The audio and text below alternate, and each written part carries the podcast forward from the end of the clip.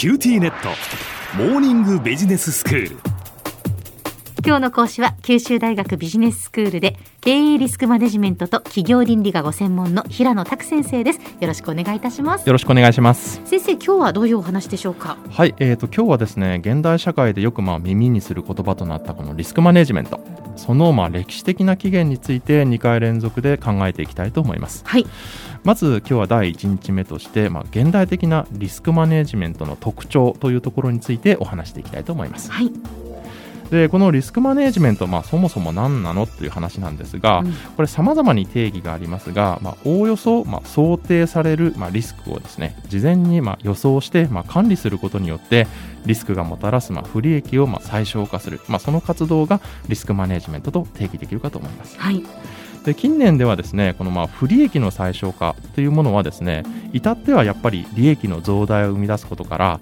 リスクマネジメントというものはこのマイナスを減らすという活動のみだけではなく利益を生み出す側面を持った活動としても注目を浴びています。うん。さてではこのリスクマネジメントそもそもその起源はどこにあるのでしょうか？はい歴史をまあ遡ってみると危険を想定してそれに備えるという行為自体は実は紀元前からですね人間の諸活動の中に見て取れるんですね。紀元前からですか？はい、で記録を見てみると例えば紀元前1世紀からその後のまあ3世紀にわたってまあ映画を誇ったまあ古代ローマ帝国というのはうん。皆さんご存知かと思うんですが、はい。このローマ帝国では天災や犯罪などさまざ、まなまあ危険な状況というものを想定して技術や都市の設計というものを工夫することで市民を守ることというものが試みられていました。例えばあのローマの都市あれ石造りですよね。まあそうですね。コロッセオとかもそうですよはね、い、で多くの建物が石造りなんですがこれあえて木造にしなかったのはこの小規模な火災がですね延焼してしまって、まあ、都市全体の火災にならないようにするための、まあ、備えであったというふうに言われています。へあの木材の方が加工しやすいのであのすぐ家とか建てやすいんですけど、うんうん。それをあえて行わなかったということなんですね、ーうんまたあのローマではまあ大変多くの国々と戦争をしたんですが、まあ、戦争はやはりこの、まあ、男性の働き手がその当時は出てたんですがそのようなまあ働き手を戦争で失った遺族が困らないように遺族の相互扶助制度今でいうところの生命保険ですかねあのこういうようなまあ仕組みもあったというふうに言われています。そういうこともきちんと制度化されてたんですねはい、これがちゃんと制度化されてしかも実践されてたという記録が残っています。でローマの話はヨーロッパの話なんですが、まあ、我々がいるこのアジアの歴史を見てもですね紀元前の中国の孔子によって編纂された、まあ、諸教という、まあ、思想をまとめた書物の中には、うん。まあ、備えあれば憂いなしとうんいう言葉がまあ残っているというふうに言われています。ほどうやら危険を想定してそれに備えるという行為は人間の歴史とともにまあ発展したと言っても言い過ぎではないようです。まあその危険を想定してそれに備えるとこれがまあ昔からその存在するっていうことは分かったんですけどええ。じゃあそういうその行為と現代でいうところのリスクマネジメントっていうのは何かその違いがあるんでしょうか？はい、あの一番気になる点はそこかと思います。まあ、諸説はあると思うんですが、このまあ危険を想定してそれに備えるという、まあ、古来からあるこの行為とですね、現代でいうところのまあリスクマネジメント、またはそのリスクの概念というものがどこが大きく違うかというと、そのリスク、まあ、危険の大きさというものに対して、まあ、確率論や統計の概念を通じて、まあ、危険を把握しているというところが大きな違いであり特徴であるというふうに考えられます。うんまあ、現代のリスクマネジメントではですねリスクを、まあ、その、まあ、損害規模、まあ、つまりは災難のもたらす悪い影響だけではなくて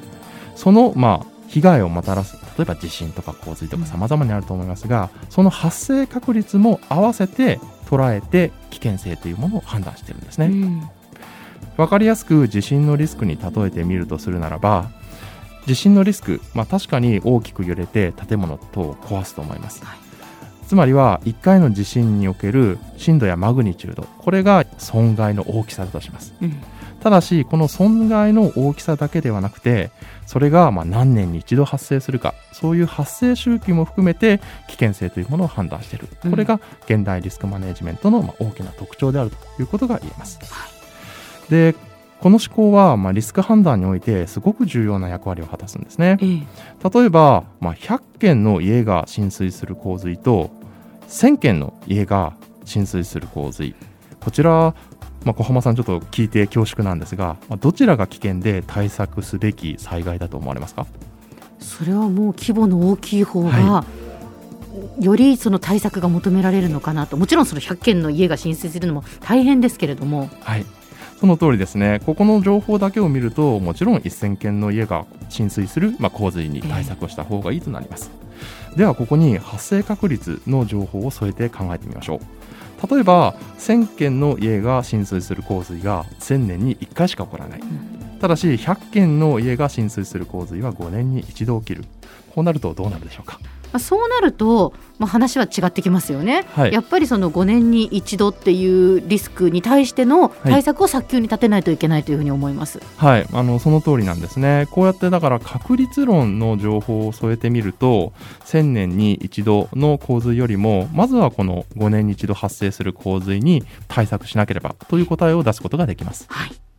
現代のリスクマネジメントでは、リスクをその損害の規模、まあ、簡単に言うと、まあ、災難をもたらす悪い影響、まあ、これだけではなく、まあ、被害をもたらすさまざ、まな出来事、まあ、地震とか洪水ですね。ええ。これらのまあ発生確率からも捉えています。はい。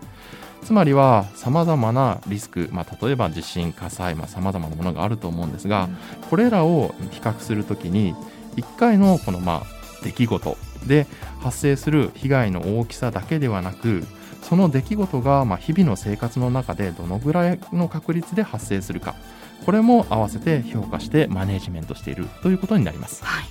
でこの客観的な発生確率も含んでリスクを分析するというやり方は、まあ、人がどの危険や災難に備えるべきかを決定する際に客観的にかつまあ合理性のある意思決定に導いてくれるものだというふうに言えますでは先生今日のまとめをお願いします。現代社会においてさまざまな場面で取り組まれるリスクマネジメント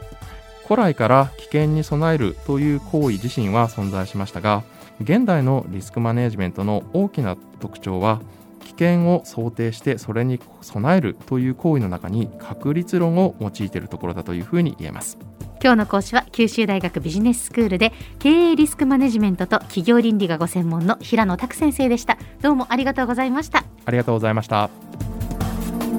QTnet。私を捨てて他に乗り換えるの？君は僕には高嶺の花すぎたんだ。それに彼女はありのままの俺をそのまま受け入れてくれるって今お使いのスマホそのままで。乗り換えるなら QTモバイル。